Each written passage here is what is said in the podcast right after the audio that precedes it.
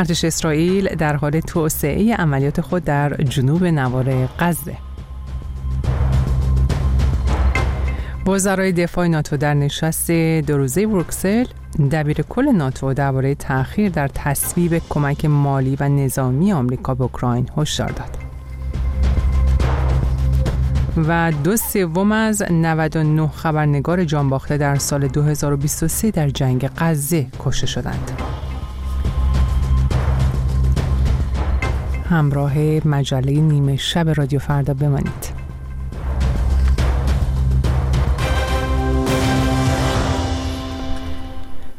ارتش اسرائیل در حال توسعه عملیات خود در جنوب نوار غزه است. در شمال نیز درگیری با حزب الله لبنان شدت گرفته و فرمانده ارتش می‌گوید اسرائیل برای عملیات در شمال هم آماده است. اما در میان نگرانی اصلی جامعه جهانی وضعیت صدها هزار فلسطینی آواره در رفح است. در همین راستا رهبران کانادا، استرالیا و نیوزیلند در اقدامی نادر در بیانیه به اسرائیل درباره حمله به رفح هشدار دادند. همه اینها در حالی است که همچنان مذاکرات در مصر برای دستیابی به یک توافق که منجر به توقف جنگ بشه به نتیجه نرسیده.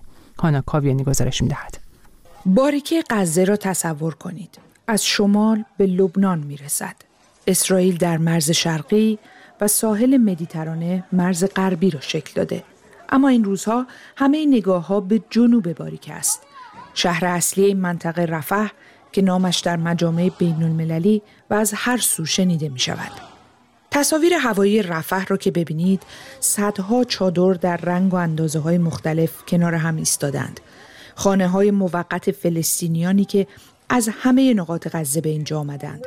با آغاز جنگ جمعیت منطقه از حدود 300 هزار نفر به حدود یک میلیون و 500 هزار نفر رسیده است.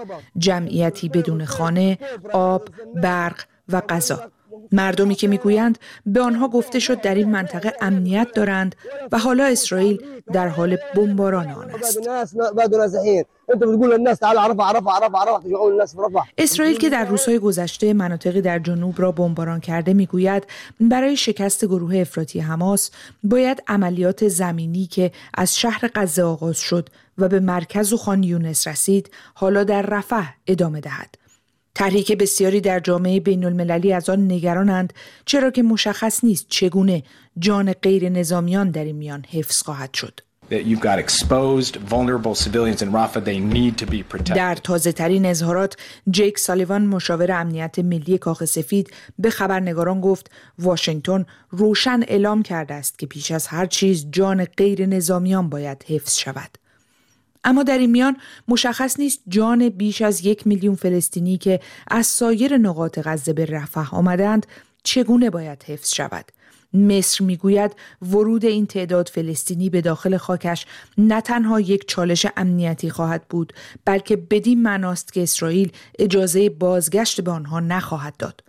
خانه های بسیاری از آوارگان در مناطق شمالی تخریب شده و در مناطق دیگر غزه همچنان بمباران و جنگ تمام ایار ادامه دارد.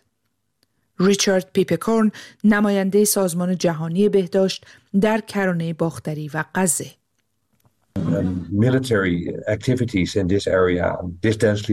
فعالیت نظامی در این منطقه بسیار پر جمعیت قطعا فاجعه غیرقابل تصوری را رقم خواهد زد. و بحران انسانی را بسیار فراتر از آنچه فکر می کنیم تشدید خواهد کرد. موج تازه آوارگان شکل می گیرد و به تب بر تعداد زخمی های ناشی از عملیات نظامی می افزاید. چنین چشماندازی موجب شده است که بسیاری از مقامات سیاسی حالا بیش از هر زمان دیگری از لزوم دستیابی به آتش بس بگویند از جاستین ترودو نخست وزیر کانادا گرفته تا نمایندگان کشورهای عضو اتحادیه عرب در سازمان ملل متحد که شامگاه چهارشنبه در نیویورک گفتند نمی توانند قبول کنند که شورای امنیت و جامعه بین المللی در مواجهه با چنین وضعیت خطرناکی اقدام نکنند. این درخواستها در حالی مطرح می شود که تلاشها در قاهره با حضور نمایندگان آمریکا، مصر و قطر برای توقف جنگ و آزادی گروگانهای باقی مانده اسرائیلی در نوار غزه بی نتیجه ادامه می یابد. دفتر نخست وزیر اسرائیل می‌گوید این کشور هیچ پیشنهاد تازه ای از حماس در زمینه آزادی گروگانها دریافت نکرده و بنیامین نتانیاهو به درخواست های حماس که متوهمانه خوانده پاسخ نخواهد داد. به گفته آقای نتانیاهو تغییر موضع آن گروه که در فهرست تروریستی آمریکا و اتحادیه اروپا است می تواند به پیشرفت مذاکرات کمک کند. مذاکراتی که آمریکا می‌گوید باید به یک توقف موقت جنگ منجر شود تا بعد بتوان آن را پایه‌ای برای قدم‌های بعدی در نظر گرفت. قدم هایی که در آن باید آینده گروه افراطی حماس، اداره غزه و زندگی صدها هزار فلسطینی نیز روشن شود. وزرای دفاع ناتو در نشست دو روزه‌ای که از روز پنجشنبه در بروکسل آغاز شده به تداوم حمایت از اوکراین و تقویت بازدارندگی این ائتلاف پرداختند. گفتگوی داشتم با شاهین مدرس، سرلیگر مطالعات امنیتی و پژوهشگر ارشد مرکز خاورمیانه و نظم جهانی مقیم روم و از او پرسیدم چه میزان این نشست اعضای ناتو رو برای افزایش بودجه دفاعی خودش قانع می‌کنه. به نظر می‌رسه که در نشست وزرای دفاع کشورهای عضو ناتو اولا یک رویکرد بسیار واقعگرایانه اتخاذ شده. برای اینکه دارن می‌بینن که جنگی که در اوکراین داره پیش میره می‌تونه دامنگیر سایر کشورهای عضو ناتو هم بشه. از سمت دیگه ایالات متحده از دسامبر گذشته تا اکنون هیچ گونه حمایت مالی انجام نداده از اوکراین. بسته های حمایت مالی که آماده کرده بود دولت رأی نیاورد نتونست در مجلس بره برای تصویب و به مرحله اجرا برسه. و این اونها رو نگران می‌کنه که در رابطه با حمایت از اوکراین چه سرنوشتی خواهند داشت. و در این حال. ما در آستانه انتخابات ریاست جمهوری در ایالات متحده هستیم و جمهوری خواه شانس بسیار بالایی دارن برای اینکه بخوان به کاخ سفید وارد شن. این به معنی کاهش حمایت های مالی آمریکا از اوکراین می‌تونه باشه و این هم مسئله دیگه که بسیاری از کشورهای عضو ناتو رو داره نگران می‌کنه. به همین دلیل در جلسه ای که امروز برگزار شد اون چه که داره به بحث گذارده میشه اینه که همه کشورها بتونن سعی کنن برسن به حداقل دو درصد از تولید ناخالص سالیانهشون که اختصاص پیدا کنه به عنوان بودجه دفاعی برای ناتو. در این حال به نظر می‌رسه که کشور فرانسه داره سعی می‌کنه یک بار دیگه اون جایگاهی که داشته و مورد نظرش هست رو پیدا کنه در این میان و افزایش چشمگیری داشته در زمینه بودجه دفاعی ناتوی خودش که اون رو به 47.2 میلیارد دلار رسونده. آیه مدرس اشاره کردیم که بحث بر سر حداقل دو درصد از تولید ناخالص سالیانه است برای بودجه دفاعی ناتو. فکر می‌کنید که این بودجه چقدر می‌تونه در شرایط کنونی با توجه به جنگ روسیه و اوکراین که شما هم بهش اشاره کردید بازدارنده و کافی باشه؟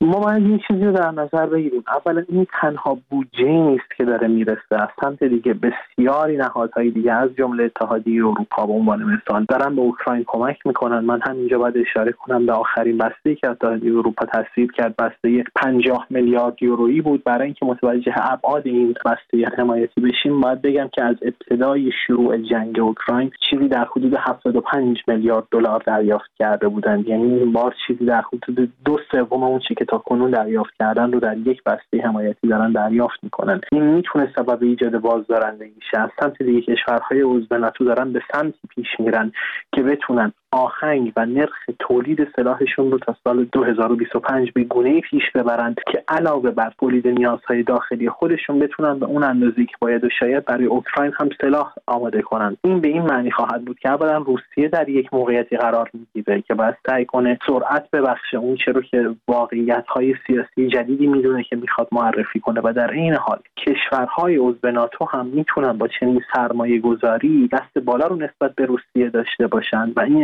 اجازه رو به اونها ندن که بخوان پیشروی های مداوم خودشون در اوکراین رو پیش بگیرن و همچنین سایر کشورهای عضو ناتو رو بخوان تهدید کنند آقای مدرس اشاره کردید به انتخابات پیش روی آمریکا و احتمال روی کار آمدن یک جمهوری خواه.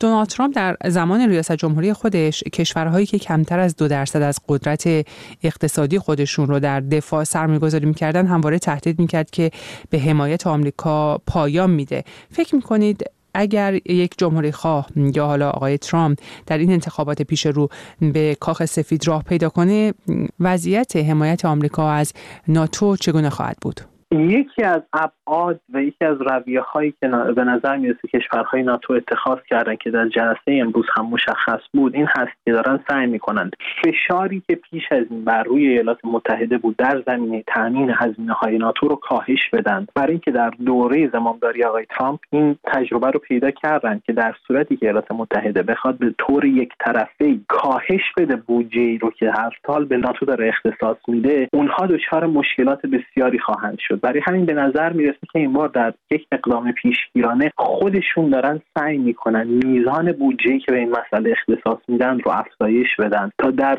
صورتی که در انتخابات ریاست جمهوری جمهوری خواه به پیروزی برسن یا حتی خود شخص آقای ترامپ به پیروزی برسه اونجا با یک قافلگیری روبرو نشند افزایش این بودجه به معنی اختصاص زیرساختها هم هست با توجه به اینکه کشورهای جدیدی هم دارن به پیمان ناتو اضافه میشن که نیروهای تازه نفسی هستند از نظر اقتصادی و همچنین از نظر نظامی این احتمال به وجود میاد که یک تعادل مثبتی بتونه برقرار شه بین کشورها بدون اینکه فشار افزونی بخواد به ایالات متحده وارد شه.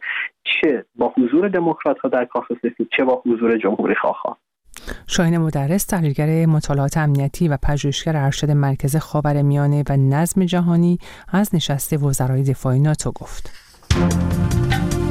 به رادیو فردا گوش می‌کنید کمیته حفاظت از روزنامه نگاران می‌گوید بیش از سه چهارم از 99 فعال رسانه‌ای که در سال 2023 میلادی در گوشه و کنار جهان جان خودشون را از دست دادند در جریان جنگ اخیر غزه کشته شدند. بنیامین صد نگاهی کرده به جزئیات این گزارش. مرگ هر خبرنگار ضربه دیگری است به آگاهی ما از جهان پیرامون. این گوشه است از بیانیه مطبوعاتی کمیته حفاظت از روزنامه نگاران یا همان CPJ بر اساس این بیانیه 99 تن از کارکنان رسانه ها و خبرنگاران در سال 2023 میلادی یعنی سال گذشته جان باختند. آنچنان که کمیته حفاظت از روزنامه نگاران اعلام کرده بیش از سه چهارم این 99 تن که در سال 2023 جان باختند در جریان جنگ غزه بین اسرائیل و گروه افراطی حماس که در فهرست تروریستی آمریکا و اتحادیه اروپا قرار دارد کشته شدند.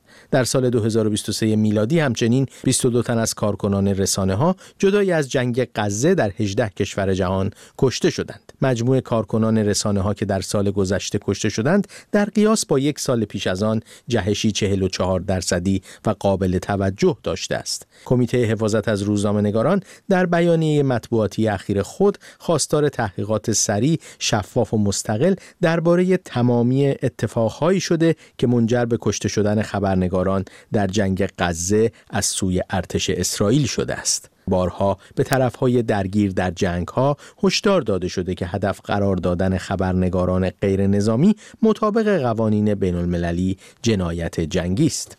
کمیته حفاظت از روزنامه نگاران همچنین در بیانیه خود آورده که اسرائیل باید به دستور اخیر دیوان بین المللی دادگستری مبنی بر اطمینان از حفظ شواهد و مدارک جنگی عمل کند. چون این شواهد در دادگاه ها به عنوان مدرک استفاده می شود به استثنای جانباختگان رسانه در اسرائیل، غزه و لبنان در دیگر کشورها نیز آمار جانباختن خبرنگاران در سال گذشته میلادی به طور قابل توجهی کاهش نشان می با این حال داده های سال 2023 کمیته حفاظت از روزنامه نگاران نشان می دهد که همچنان هدف قرار دادن خبرنگاران در فیلیپین، مکزیک و سومالی روندی ثابت داشته است. این سه کشور در چند دهه اخیر از خطرناکترین و مرگبارترین کشورها برای خبرنگاران و کارکنان رسانه ها بودند.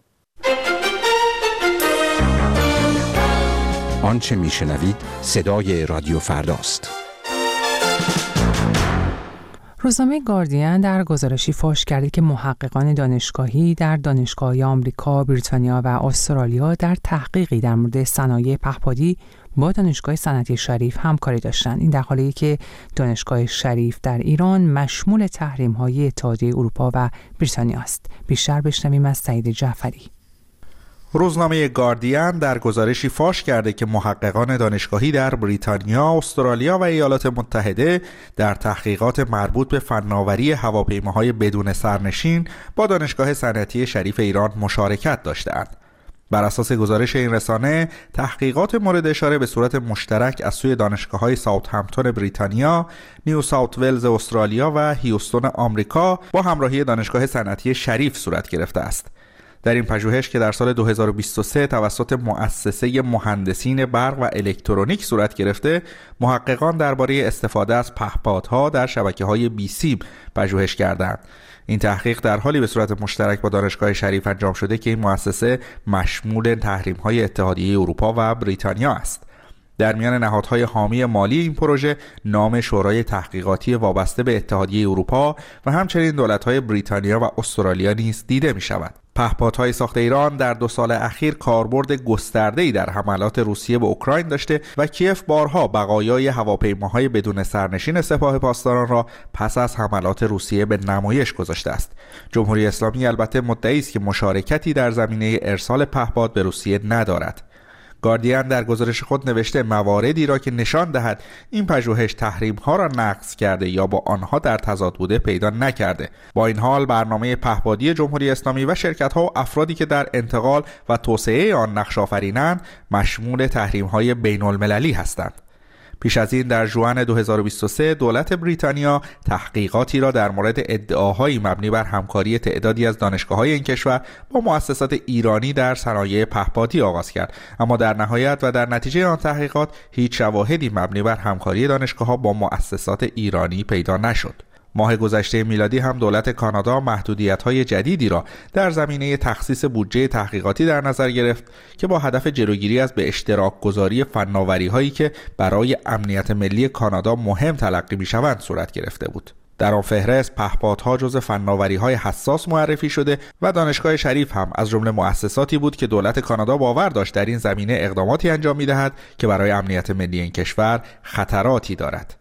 بر اساس گزارش گاردین سخنگوی دانشگاه ساوثهمپتون اعلام کرده که این نهاد دانشگاهی از زمان انتشار این تحقیق تمام همکاری های تحقیقاتی رسمی و غیر رسمی خود را با ایران متوقف کرده است. دانشگاه هیوستون آمریکا هم در بیانیه با اشاره به اینکه این افراد دانشگاهی در حال حاضر در استخدام و یا وابسته به این دانشگاه نیستند اضافه کرده که این مؤسسه کاملا به کلیه قوانین و محدودیت ها پایبند و متحد است و اقدامات خاصی را برای اطمینان از حفاظت از تلاش های تحقیقاتی تعیین کرده است.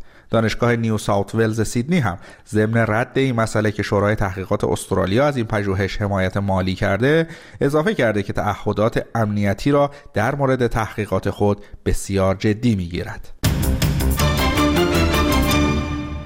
سمت پرشه 27 ساله و شهروند یاسوج در حالی که برای یک پرونده به 6 ماه حبس محکوم شده به خاطر پرونده دیگر به اتهاماتی چون سب نوی حالا جانش در خطر است بیشتر بشنویم از کیانوش فرید.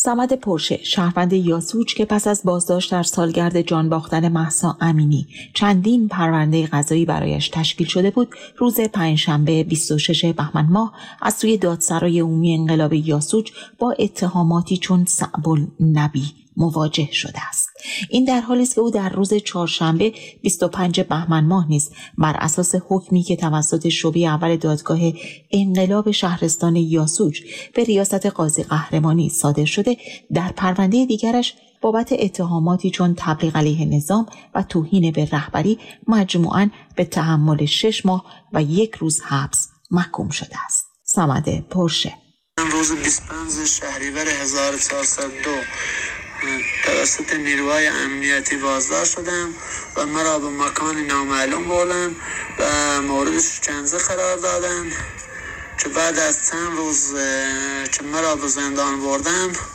اونجا تو زندان مشکل اعصاب درست کرده بودم و برام قرص اعصاب از کرده بودن. و شرایط خوبی نداشتم اصلا. و بعد از دو ماه با یک میلیارد سند و زامن از زندان آزاد شدم و الان برای تبلیغ علیه نظام جمهوری اسلامی و اهانت به رهبری شش ماه یک روز حکم برام زدن. من به نوعی اعتراض خود را بیان کردم ولی جمهوری اسلامی آن را اهانت حساب کرده و این اصلا ظلم نیست. و امروز هم جلسه دادگاه داشتم برای اتهامات صاحب النبی اهانت به مقدسات انتشار اکاذیب و تشویش اذان عمومی سمد پرشه در تاریخ 25 شهریور ماه 1402 توسط ماموران اطلاعات سپاه در شهر یاسوج در خانهاش با ضرب و شتم دستگیر و پس از مراحل بازجویی و تفهیم اتهام به زندان مرکزی یاسوج منتقل شد. آقای پرشه در اوایل آبان ماه 1402 با قرار وسیقه یک میلیارد تومانی تا اتمام مراحل دادرسی آزاد شد. همه اینها در حالی که بسیاری از های حقوق بشری و فعالان حقوق بشر نسبت به نقص سیستماتیک حقوق بشر های ناعادلانه و خودسرانه و های سنگین علیه منتقدان جمهوری اسلامی عمیقا ابراز نگرانی می کنند. با این حال دستگاه غذایی جمهوری اسلامی بیش از پیش به منظور ایجاد رعب و وحشت با اتهاماتی چون بقی سبی النبی فساد فلعز و مشارکت با گروه های معاند برای فعالان سیاسی اجتماعی و منتقدان خود پرونده سازی می کنند. پرونده هایی با اتهاماتی که مجازات اعدام در پی دارند. در چهار دهه گذشته نام ایران همواره به عنوان یکی از کشورهایی با بیشترین سرانه اعدام مطرح بوده روندی که حالا پس از اعتراضات سراسری افزایشی بسیار چشمگیر پیدا کرده است گزارش کیانش فرید رو شنیدید از اتهام سبا نبی برای سمت پرشه این مجله نیمه شب رادیو فرداست مایکروسافت و اوپن آی ای می‌گویند که دسترسی پنج گروه هکری کشورهای دشمن آمریکا از جمله جمهوری اسلامی و کره شمالی رو به محصولات هوش مصنوعی خود قطع کردند. اردشیر طیبی گزارش میده. شرکت مایکروسافت می‌گوید کشورهای دشمن آمریکا به خصوص ایران و کره شمالی و در حد کمتری روسیه و چین استفاده از هوش مصنوعی برای سازماندهی و یا اجرای حملات سایبری را آغاز کردند. این شرکت بزرگ فناوری دیجیتال روز چهارشنبه 25 بهمن افزود در همکاری با شریک تجاری خود شرکت اوپن ای آی تهدیدهایی را که از فناوری هوش مصنوعی محصول این دو شرکت برای حملات سایبری استفاده می کرد خونسا کرده است. مایکروسافت در گزارش خود چندین نمونه از کاربرد هوش مصنوعی توسط عوامل زیانبار در کشورهای مختلف را ذکر کرده است. این شرکت افزود که تمامی حسابهای کاربری این عوامل و ابزارهای هوش مصنوعی را که به خدمت گرفته بودند خونسا و مختل کرده است. در این گزارش آمده است که سپاه پاسداران انقلاب اسلامی با هدف مهندسی اجتماعی، شناسایی و رفع نقایص نرم افزارها و حتی مطالعه در مورد نحوه گریز هکرها در شبکه های لو رفته مدل مبتنی بر داده های زبانی خلق کرده است. این ابزارها برای خلق ایمیل های جعلی و شکارچی مورد استفاده قرار می گیرد و فناوری هوش مصنوعی سرعت و حجم تولید این نوع ایمیل ها را افزایش می دهد. یک نمونه رصد شده از ایمیل هایی که سپاه پاسداران انقلاب اسلامی با مدل های هوش مصنوعی مبتنی بر داده های زبانی خلق کرده برای یک فمینیست سرشناس ارسال شده است و تلاش کرده که توجه او را به وبسایتی که هکرها در مورد حقوق زنان را اندازی کرده اند جلب کند.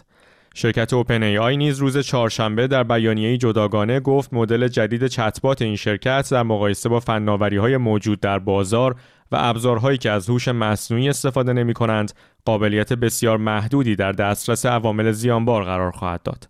اما کارشناسان امنیت سایبری معتقدند که این وضعیت به زودی تغییر خواهد کرد. رئیس آژانس امنیت سایبری و امنیت زیرساختی آمریکا آوریل گذشته در گزارشی به کنگره هوش مصنوعی را در کنار چین دو تهدید دورانسازی خوانده بود که آمریکا با آن روبروست.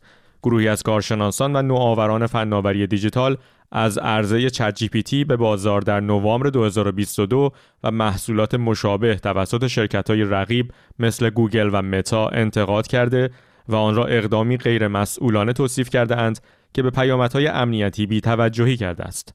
کارشناسان امنیت سایبری معتقدند اگر این روند ادامه یابد مقابله با تهدیدهای سایبری دشمنان آمریکا و مبارزه با تبهکاران سازمان یافته دشوارتر خواهد شد. گزارشی شنیدید از اردشیر طیبی. اما حتما می‌دونید که رادیو فردا پادکست های زیادی تولید می‌کنه. برای شنیدن پادکست های رادیو فردا می‌تونید به وبسایت رادیو فردا سر بزنید. آخرین خبرها رو هم اونجا می‌تونید ببینید بخوانید و همینطور بشنوید.